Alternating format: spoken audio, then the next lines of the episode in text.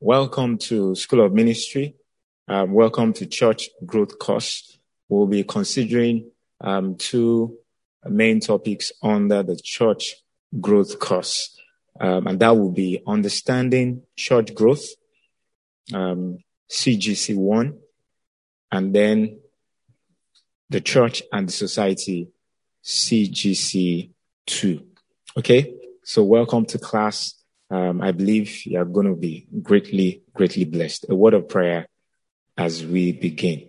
Father, in the name of Jesus, thank you for um, this great privilege you've given us to be here to sit under your word. We pray, Father, that as we uh, proceed in this class, we pray for the spirit of wisdom and revelation. We pray that you will grant everyone an understanding heart in the name of the Lord Jesus Christ. Thank you, Heavenly Father, that your word will come expressly um, unhindered by any satan- satanic force in the name of the Lord Jesus Christ. We subdue this atmosphere under the power of the Holy Spirit in Jesus' name. Amen and amen. All right. Welcome to School of Ministry once again and welcome to Church Growth Course. Uh, so let's proceed uh, the first thing we want to look at is um, understanding church growth. So, what is church growth? What's church growth all about? You must understand that church growth is essentially the will of God for His church. Okay? It comes primarily as a result of fulfilling the Great Commission given to the Lord, given to us by our Lord Jesus Christ. Um, if you open your Bibles to Matthew chapter 28 and verse 18 to 20. Matthew 28 and verse 18 to 20. Uh, the word of God expressly um, instructs us about the Great Commission. I'd like to read from here. And Jesus came, Matthew 28, 18 to 20. And Jesus came and spake unto them, saying, All power is given unto me in heaven and in earth. Go ye therefore and teach all nations, baptizing them in the name of the Father and of the Son and of the Holy Ghost, and teaching them to observe all things whatsoever I have commanded you. And lo, I am with you always, even unto the end of the world. And so right here we see the Great Commission. We see uh, the charge that um, the Lord Jesus Christ gave to the church, the body of Christ, the body of believers, to go into all nations and preach the word of God and preach the gospel of salvation and teach and baptizing them in the name of the Father and of the Son and teaching them um, to observe all the things that He has commanded us. Okay, so we see the Great Commission there. Um, and the Great Commission is the charge given to the church, the body of Christ, um, to see to it that the body of Christ as an organism grows. Okay, more people are added to the church um, by salvation, by having new converts, people getting born again, people getting filled with the Holy Ghost. So let's define quickly what church growth is. And we start first with what's a church? Okay. now, a church is not a physical building, okay, that provides um, an envelope for church services. Okay. Um, that's a venue. Okay. That's not a church. That's a venue. Okay. That's a location where a church is. So what exactly is a church? A church is a body of believers or the body of believers. Okay. The body of people who are saved, born again. Okay. Born anew in Christ. Okay. It's a body of believers. That's a church, a body of believers gathered around um, under the oversight um, bringing it down to a local church under the oversight of a pastor, a shepherd. Okay, but primarily the church is the body of believers. A body of believers. A body of people who are saved. A body of people who are, who are born again. Who have received the life of Christ. If any man be in Christ, Second Corinthians chapter 5, verse 17. If any man be in Christ, he is a new creature. All things have passed away. Behold, all things have become new. So a church is a body of believers, a body of people who have gone through the new birth, people who are saved. Praise God. Okay. Um, and so church growth now, in essence, means that body of believers growing. And by growth here, we mean numerical growth and spiritual growth. Okay. We mean that the number of believers are multiplied. Okay. We have more believers. We have that number, that figure being on the increase. All right. And at the same time, also we have um, depth. Okay. The spiritual development of the body of believers. Okay. Spiritual development. So we can therefore say it's safe to say that the church, um, church growth here speaks of um, members of the church, you know, increasing numerically as well as in spiritual maturity. So we, we, we, we look at spiritual maturity as depth. Okay. Can you say depth? Okay. Spiritual maturity speaks to depth. All right. While, um, numerical growth uh, speaks to breadth. Okay. Speaks to breadth. Okay. The number of believers being on increase. So church growth is increase and development of the body of Christ. And of course, by that definition, that's different from um, such a thing as church swell. okay. When a church is increasing numerically and you can't see any tangible um, spiritual development going on there, then you say is mere increase in numerical uh, growth. Okay. Numerical increase. Okay. Which is good, but there's something better. And that's us having numerical growth at the same time, depth, spiritual development of believers, spiritual development of believers. All right. And church growth is also not um, exodus or transfer or migration. Okay. Once in a while, they, once in a while, they hear people say, "Oh, I, I, well, I, I want to, I moved to another location, so I want to go to another church. I want to attend another um, church and or another denomination." Um, as beautiful as that is, um, that's migration. Okay, moving from one church to another. But when we speak of church growth, we're saying that the body of Christ globally, there's an actual increase, numerical increase, and at the same time, depth, spiritual development, um, and therefore making for effectiveness of church ministry. Okay? So, um, church may increase in number without a commensurate development, which is spiritual maturity. Such increase is not church growth. All right. We've said that before. On the other hand, church may not increase in number, but may have a good chunk of spiritually matured Christians. That still is not church growth. So church growth is a proper blend, a combination of numerical increase in the church as well as depth, spiritual development of the believers of the church. Praise God. All right. So, uh, very quickly, I want to, uh, want to take a look at the book of Acts and then uh, do an x-ray of church growth. Okay. Just see how the early church began and how it grew. Praise God. Okay. But please, um, I want to really, really make it bear today that it's God's will that the church should grow.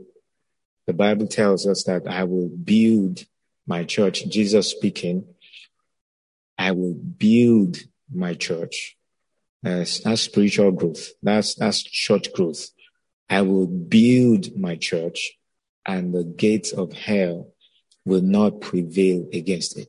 So it's God's will that the church of the living God grows. That is, increases numerically and as well as in depth, spiritual maturity, spiritual development. Okay. It's God's will. Never buy into, um, the idea that, well, um, the small we are, the better it is. No, it's, it's not in the Bible and it's not true. Jesus said, I will build my church and the gates of hell will not prevail against it. Matthew 16 and verse 18. So we, we, we look quickly into um, the word of God and we see um, how that it's God's will for the church to increase. Okay. Now, if you look at um, church um, examples of church increase, numerical increase now. Okay. Acts chapter 6, Acts chapter 6 and verse 7. Acts chapter 6 and verse 7. Um, I read from here. Acts chapter 6 and verse 7. Okay. Um, when there was um, a murmurings of the Grecian widows, okay, um, in the early church.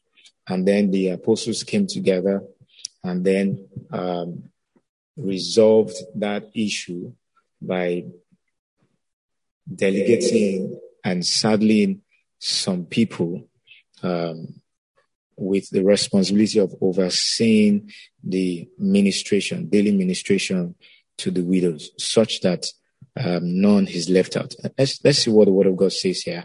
Immediately after that conflict was resolved, we see here in Acts chapter 6 and verse 7, the Bible tells us that, and the word of God increased and the number of disciples. Did you see the word number there? The number that speaks to um, numerical increase. What happened to the number of disciples? The number of disciples multiplied in Jerusalem greatly. Okay. You see, as a church, our number ought to multiply greatly. That's God's will for us. Whatever church you belong to, whatever local assembly you belong to, know it for sure that it is God's will that that church grows, that there is numerical increase numerical increase. People are added to the church. The church is growing numerically. Okay. So we see here that the number of the disciples multiplied. Okay. The word of God increased, then the number of disciples multiplied in Jerusalem greatly. And then he said, and a great company of the priests were obedient to the faith. You see the word, the number of disciples increased what?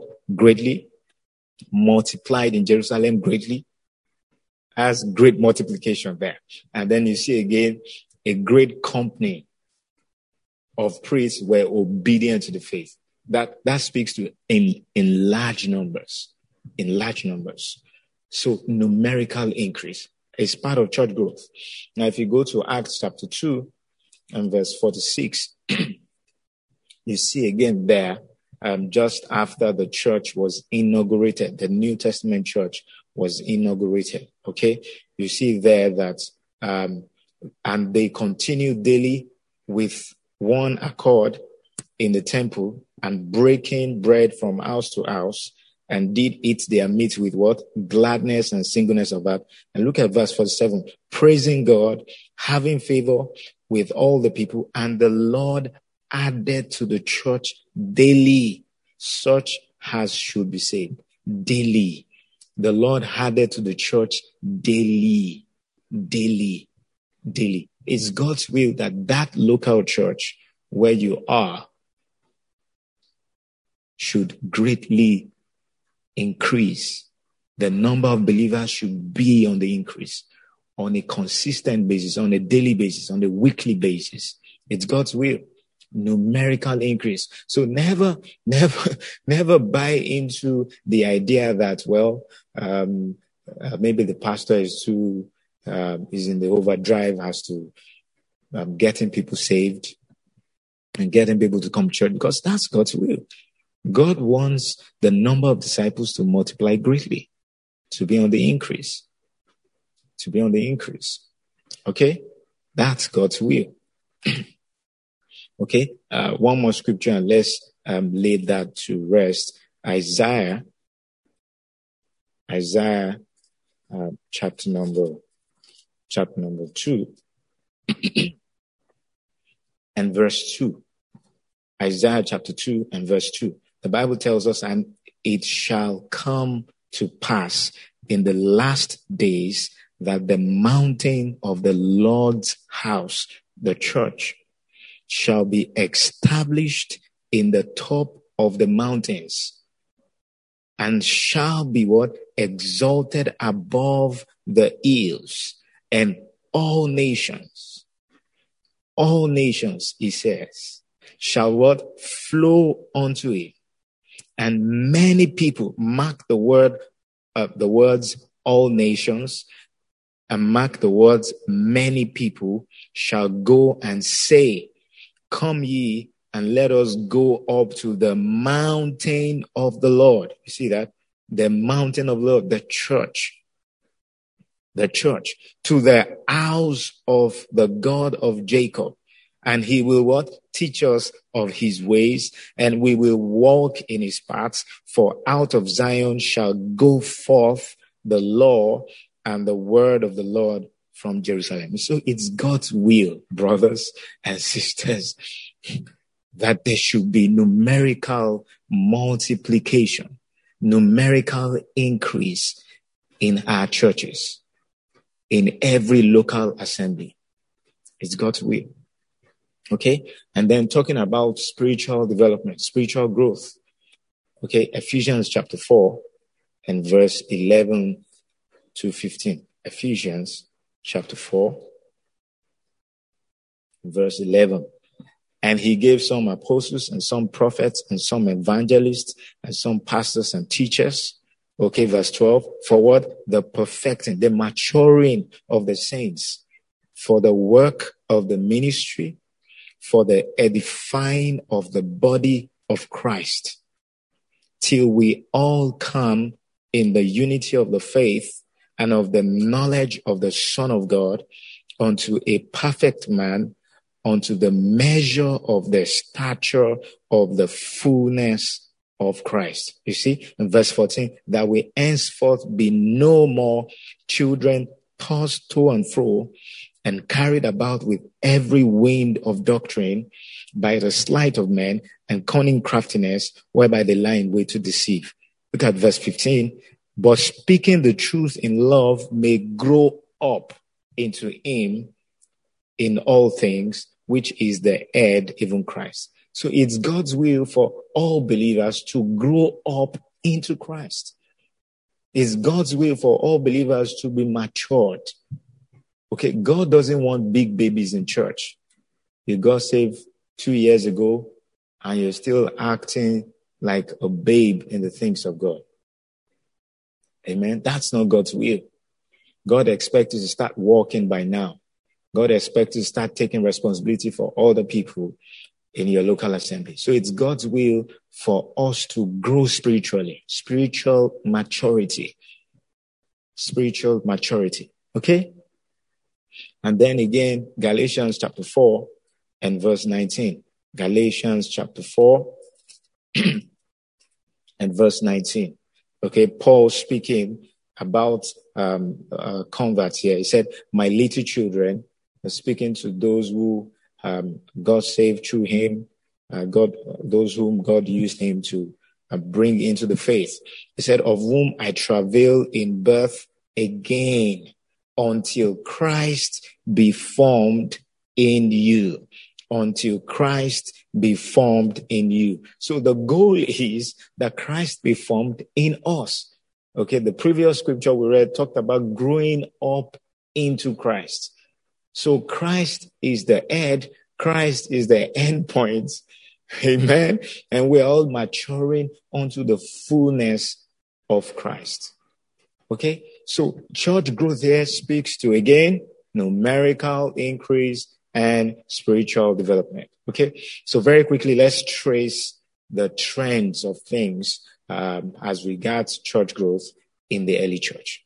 All right. The early church and the New Testament church began in Acts chapter 2 when um, the disciples about bible told us about 120 of them were gathered in the upper room and waiting on the lord and praying and ministering to god and then the holy ghost came upon them acts chapter 2 acts chapter 2 that was the early church, the first church, the beginning of the New Testament church. Okay? And the Bible told us that in Acts 2 verse 2, and suddenly there came a sound from heaven as of a rushing mighty wind, and it filled the whole house where they were sitting. And there appeared unto them cloven tongues like as of fire, and it sat upon each one of them, and they were all filled with the Holy Ghost and began to speak with other tongues as the Spirit gave them utterance. Not only were they filled with the Holy Ghost, they got born again. They were recreated. Both happened at the same time. That was the beginning of the New Testament church. And that was when the Holy Spirit, you know, um, came, stepped uh, into the, the new man, um, born again believers at the upper room. Okay. They got born again and they got filled with the Holy Ghost. All right. So there were about 120 people right there. The Bible says so, right? It's right there in uh, the book of Acts. in book of Acts, um, chapter one. Praise God forevermore. Where he told us about the number of the believers that were there. Okay?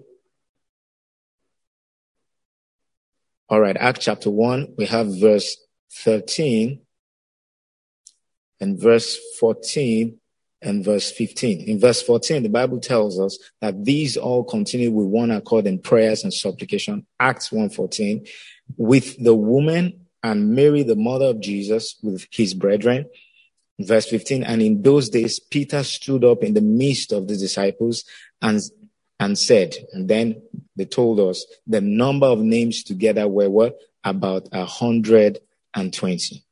So from Acts chapter two, verse two, we can deduce that about 120 disciples in the upper room got born again and got filled with the Holy Ghost. So the church began with those people, about 120. Glory to God. Hallelujah. What a, what a humble beginning. And now we have a body of believers um, across the globe, across the globe. Glory to God. But it all began in Acts 2 and verse 2 with about 120 um, disciples. Praise God. Now, afterwards, when they got filled with the Holy Ghost and they were all speaking uh, with other tongues, and then, you know, people in the vicinity came around and came to uh, see what was happening and were astonished, were shocked because they also heard them um, speak with them, speak to them. They could understand what they were saying, even though they were speaking other tongues. Everybody heard them um, as they spoke in their own tongue. Praise God. And then something happened in Acts chapter 2 and verse 41. Paul stood up because the people supposed that they were drunk. And I'm sorry, rather, Peter, Apostle Peter stood up in the midst of those about 120 disciples that got filled with the Holy Ghost, and he began to speak and preach the gospel under the power of the Holy Ghost. And the Bible told us in Acts 2 41, Acts chapter 2, verse 41, that then they that gladly received as a result of that sermon, That first sermon, glory to God. Amen. And the same day they were added about what? 3,000 souls. 3,000 souls. Glory to God. Uh, it's right there in Acts chapter 2 and verse 38. Then Peter said unto them, okay, Acts chapter 2 and verse 37. Okay, Acts chapter 2, verse 37. Now, when they heard this, when they heard what Peter had said, they were pricked in their hearts and said unto Peter and to the rest of the apostles, men and brethren, what shall we do? and then Peter said unto them, verse 38, repent and be baptized, every one of you, in the name of Jesus Christ for the remission of sins, and ye shall receive the gift of the Holy Ghost. And verse 41 told us, then they that gladly received his word were baptized and the same day there were added unto them about what? 3000 souls. So that day we can tell that we now have about 3120 church folks people who are saved believers glory to god hallelujah you see how the church is increasing numerically. Okay. And then uh, in that same um, act, chapter 2, okay, if you read verse 46, the Bible told us, and they, that means all those people who were already converts, believers, born again, okay, they continue daily. You see that daily with one another, with one accord in the temple and breaking bread from house to house and did hit their meat with gladness and singleness of heart, praising God and having favor with all the people. And the Lord had added to the church daily such as should be saved. So we see there again in Acts chapter 2 verse 47.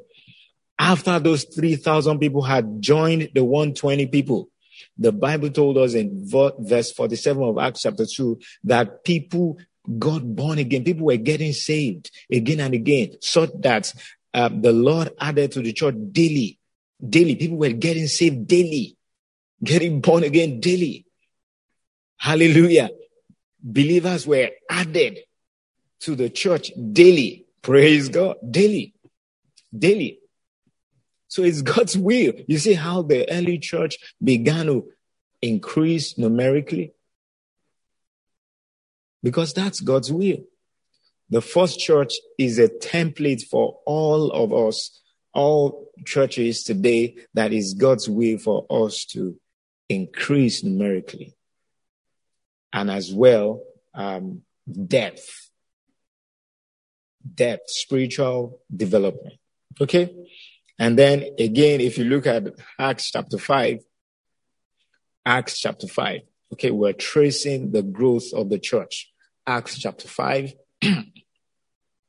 okay, a lot of miracles and signs and wonders were wrought by the apostles. And prayers were going on and teachings were going on. And then we see here in Acts chapter 5 and verse 14. you see again, the Bible told us that unbelievers were the more hardened. You see, more hardened to the Lord, multitudes, both of men and women. See, more people were, you know, coming in, coming in, getting saved, getting filled with the Holy Ghost. More people. Amen. More people. That's what the Bible says. It said, the more, okay, believers were the more, the more, the more added to the Lord, added to the Lord and multitudes. That means we can't count them. Many people, multitudes, both of men and women. You see that? More added to the Lord and multitudes, men and women. Again in Acts chapter 6, Acts chapter 6, and verse 1, the Bible told us, and in those days, when the number of the disciples was multiplied. You see, when, when it came to the issue of converts, people getting born again, it was a matter of multitudes. It wasn't in trickles, multitudes. Multitudes. That means in their numbers. In their numbers. In their numbers. Praise God. In their numbers. Okay? So the number of disciples was multiplied. Glory to God. Multiplied. And there arose murmurings of the Grecians against the Hebrews because their widows were not were neglected. You see? But the point here is multitudes, the number of disciples was multiplied, was multiplied, multiplication, multiplication, numerical increase. Praise God. And then you see again in Acts chapter 6, okay, that began. And then again, we had um, um, a little challenge that was resolved um, that had to do with logistics and distribution of uh, ministrations to the saints, of particularly to the widows, poor widows. Praise God. And then immediately things were put in place. Proper structures were put in place. The Bible told us in Acts chapter 6 and verse 7 okay, we're still tracing this church growth thing in the early church. Verse 7. And the word of God increased and the number the number of the disciples did what? Multiply. There was, there was a leap again. There was a leap again. Multiplied in Jerusalem greatly, greatly. This was no small multiplication. You see, if, if five people came to church, you won't say the number of disciples multiplied greatly, would you? no. If um, six people came to church, you won't you won't say the number of people multiplied greatly. If if ten people came to church, you say, "Wow, quite a number came about ten people." But you see, when you when you when you say multitude, multiplication, you see the words multiplied greatly infers a large number of people were saved. Praise God. And then he said a great company of the priests were obedient to the faith. And we see this on and on and on and on. And then, you know, in Acts 8, there was a great persecution. Um, and then the disciples were being persecuted, and then um, uh, quite a number of disciples left Jerusalem and went to other places, traveled out of Jerusalem because of persecution. That was when Saul of Tarsus also arose and began to persecute the same the, the, the believers, the body of believers. but that didn't stop the church. the more the persecution, the more the increase. Amen. The more the increase.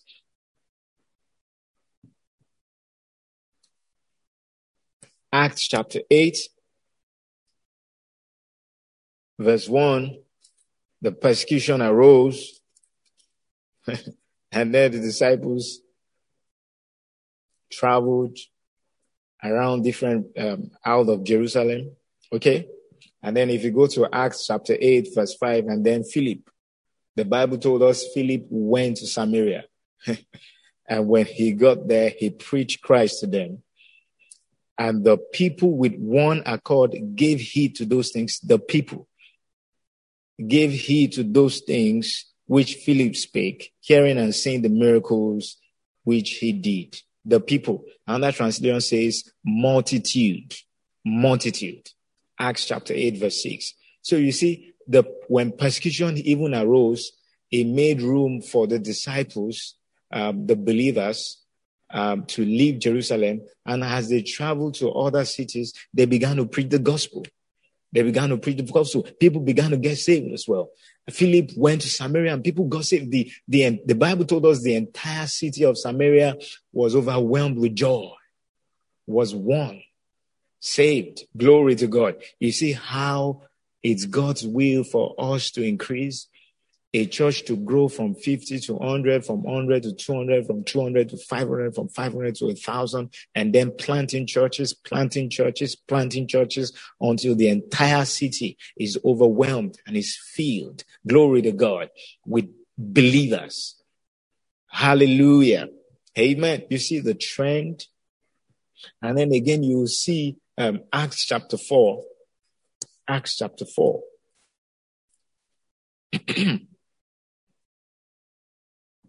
love amongst the believers. People gave of their substance, supported each other. Amen. Supported the preaching of the word of God, a giving of their substance, of their money. Amen. you see that teachings were going on. The apostles kept teaching the word of God in Acts 6 verse 7. This, uh, the apostles said, we will not leave. Acts chapter 6.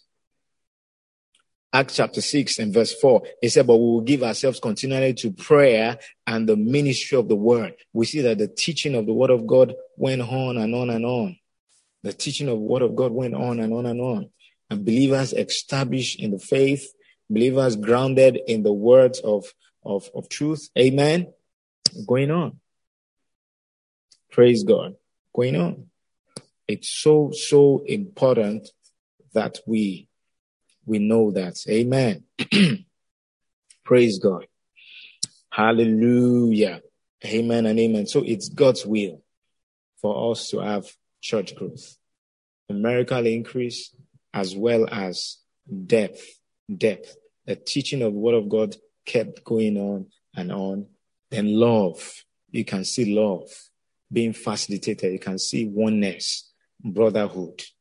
Amen in the body of believers. It's right there in Acts chapter 4, okay, verse 32. The multitude of them that believe were of one heart and of one soul. Neither said any of them hot any of the things which they possessed was their own, but they were, they had all things in common. Love, love, love. And then with great power gave the apostles witness to the resurrection of our Lord Jesus Christ and great grace was upon them. So we see that the preaching of the word of God went on, love went on. Amen. They were moving from house to house, breaking bread, fellowshipping together, enjoying the company. And then the Bible told us they continued in the uh, apostles' doctrines, in the teachings of the apostles. Praise God. And that's very, very important. I, I, I believe we got that. Okay. So it's God's will, undoubtedly, that um, we we, the church experiences growth, numerical increase, and spiritual development. Okay, so we want to look at church history in Nigeria. It's good to have a little um, understanding of where we came from. I tell you the truth, we're standing today on the sacrifices and the labor of missionaries and other believers that long ago gave themselves to the work of ministry, gave themselves to the preaching of the word of God, and, and seeing to it that lives are changed, people are saved, people are established in the faith. Okay? So, church history in Nigeria. The good news is, I believe among a lot of missionaries. Amen. it's a blessing and a privilege to be those who have saddled with the responsibility of extending the gospel of Christ to other people. Um, between 1918 and 1925, the missionaries came from Portugal, came from countries, um, Western world, and brought the gospel to us. They came into the southwestern part and south southern part of Nigeria, and the power of precedence. That's why the southwestern part and the south, um, south south and southeastern part, um, you see a stronghold of Christianity. Why? Because that was where uh, the missionaries, you know, first landed and first reached out to our great, great, great, great, great grandfather, to our great, great, great, great, great grandfathers. Amen. Of Christ to them, establishing um, and main inroad was through the ministry of health care, education. Baptists, Catholics, Presbyterians, and some people got saved and some became, you know, religious. there were tracts distributed. You had mass evangelism. You have, you have rather, you have means of evangelism. And, um, but really a lot, um, was not achieved as a result of the work of the missionaries, but there was an impact. The seed was sown. The impact of the missionaries were, min- were minimal due to the stronghold of tradition, idolatry, um, uh, which resulted in religious Christianity that we can see today. And just afterwards, um, prayer groups began, prayer cells. There, there was this hunger in the hearts of pockets of people here and there, groups of persons here and there, and people praying, crying to God, seeking God. You know, um, these tracts that were distributed by the by the missionaries got in the hands of some, um, some of these new converts, and then prayers, desires, you know, uh, uh, went on to the Lord. Praise God. Small groups of believers that were product of the tracts distributed by the missionaries began to pray for spiritual awakening. Okay, desiring that the level of light and revival that was en- is being enjoyed in the Western world should come to Nigeria. Prayers went on. And then we had the apostolic era in 1980s to the 1940s. Praise God. That came out of that move of the prayer groups here and there. People praying, calling upon the name of the Lord. You remember how that the cry of the Israelites in slavery in Egypt came up to God and God said he was going to send them a deliverer. So God answered their prayers and sent them Moses. And God answered the prayers of these groups of people. That's why never underestimate the power of prayer. Never. If you're a believer, you know, you know a lot goes on in the realm of spirit. A lot. The gospel is not is not um, communicated in English words, in English language, as it were. the gospel of Christ is not English language. The gospel is the power of God unto salvation. And power is generated in prayer. In prayer. In prayer. So the apostolic era came upon the church in Nigeria as a result of the prayers, intercessions of the pockets, these prayer groups, uh, pockets of prayer groups here and there. And then we had the Ayo Babalolas that came apostle, the great uh, late apostle Ayo Babalola of Christ Apostolic Church in the Southwest, and a couple of other ministers that arose uh, during this apostolic era. And with this strong apostolic anointing, broke the stronghold of idolatry, brought deliverance, to communities. People were saved. Uh, the power, the hold of the wicked one was broken.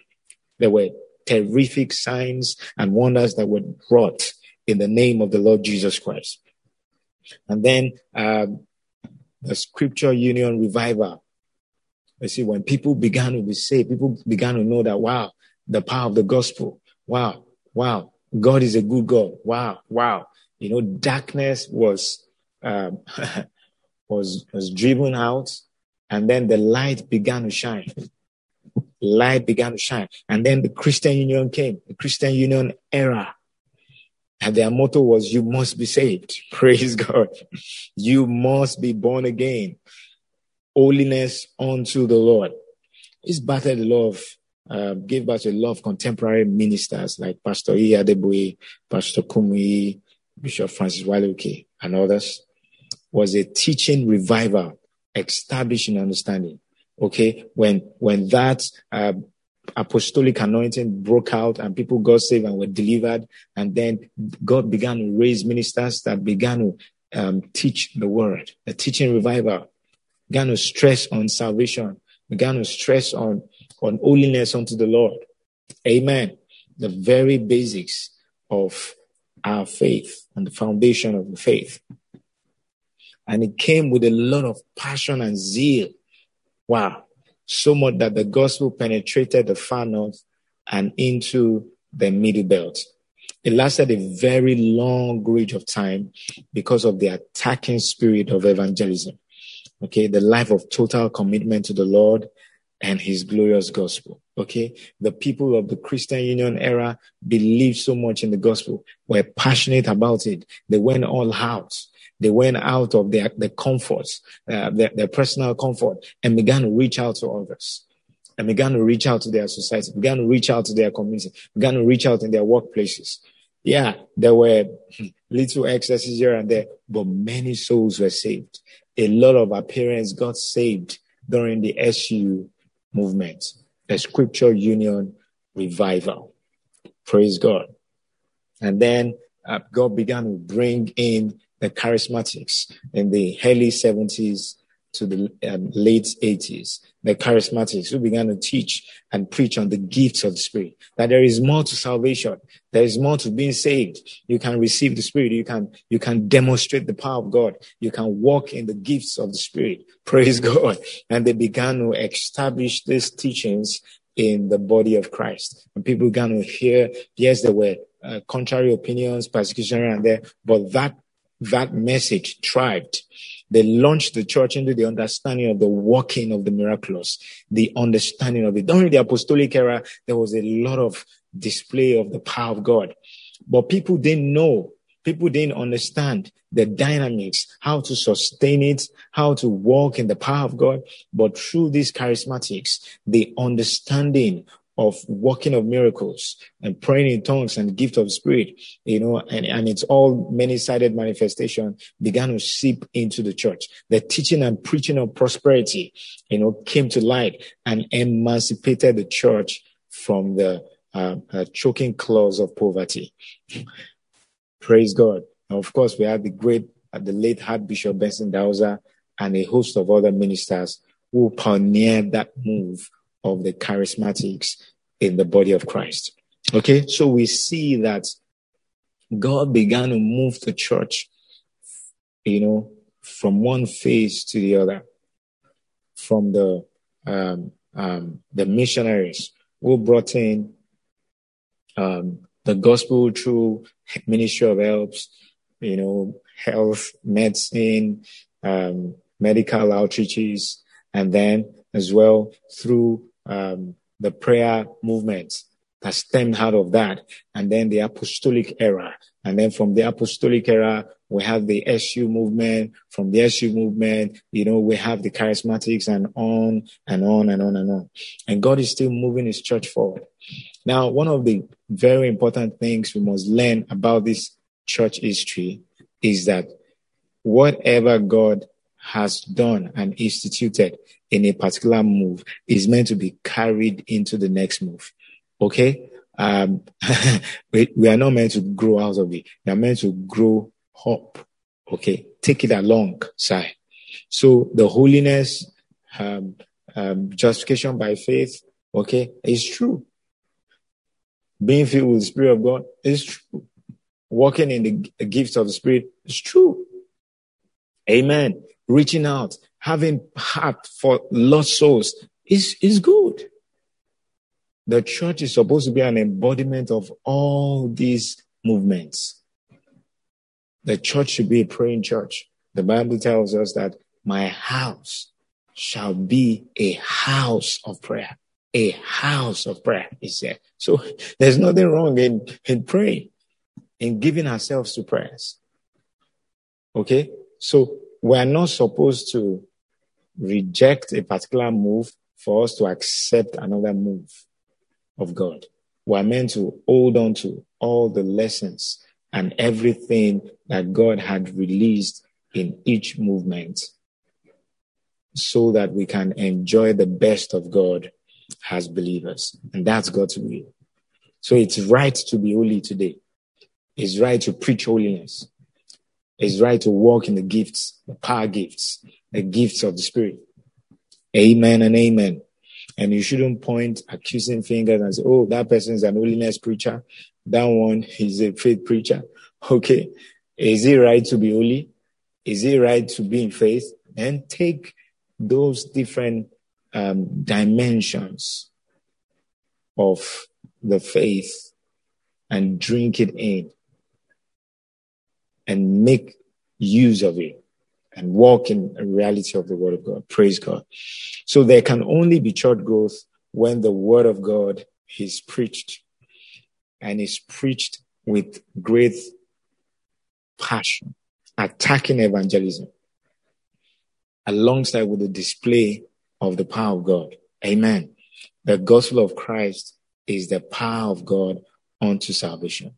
So it's important to know that numerical increase and church growth will be achieved two things. By achieving church growth will be achieved by achieving numerical increase at the same time spiritual development. How do we achieve numerical increase? By attacking evangelism, taking heed to the Great Commission, reaching out. The early church were persecuted in Acts 8. That, that made room for them to reach out much more and get other people saved, converted. Praise God. So attacking evangelism, a strategic mission, planting churches all around.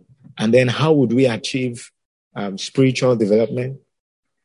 Through um, love work, love work, and structured um, leadership and discipleship program going on in the local assembly. This is very, very important.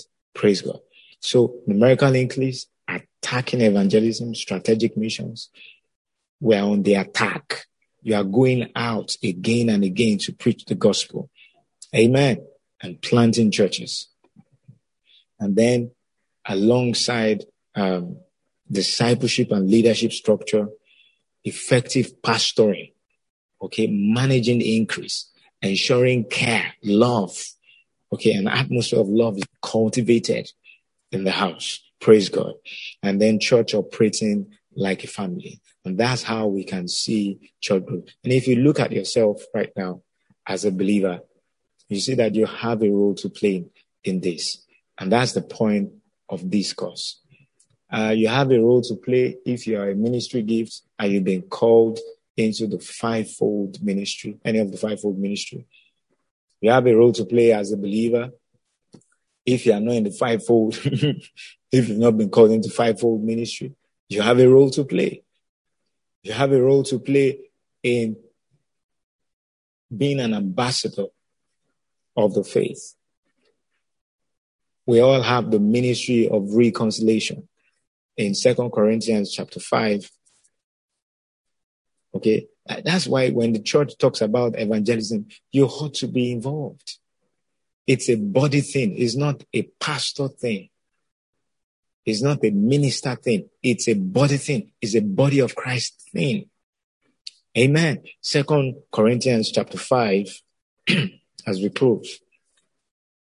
Second Corinthians chapter five, and then we read um, verse verse nineteen, verse eighteen. And all these things are of God, who had reconciled us to himself by Jesus Christ and had given to us, all believers, the ministry of reconciliation.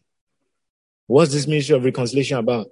To wit, that God was in Christ reconciling the world unto himself, not imputing their trespasses unto them, and had committed unto you and I the word of reconciliation.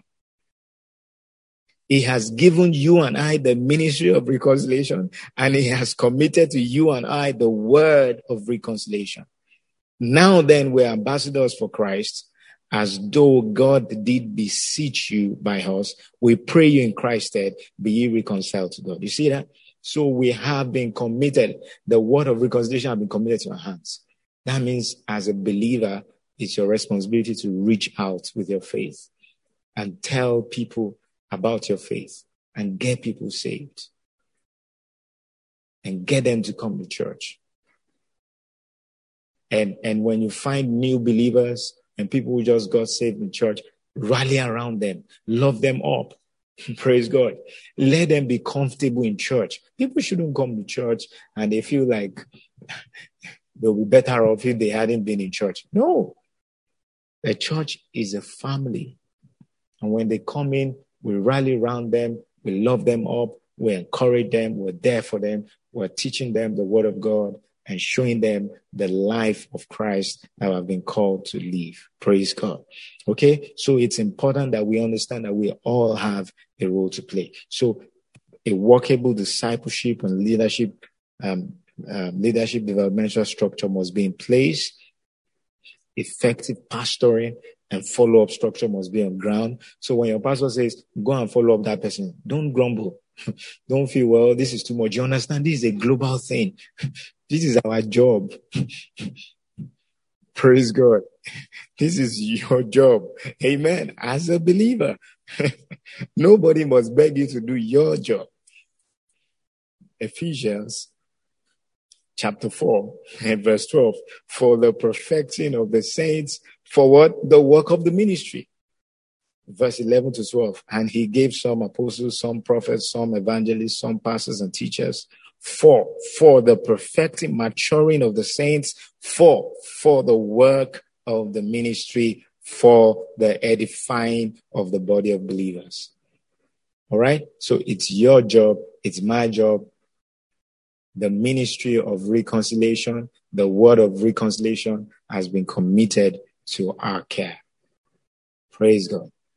And it's God's will that your local assembly, as a believer, you ought to be bothered if your church is not growing. You ought to be bothered.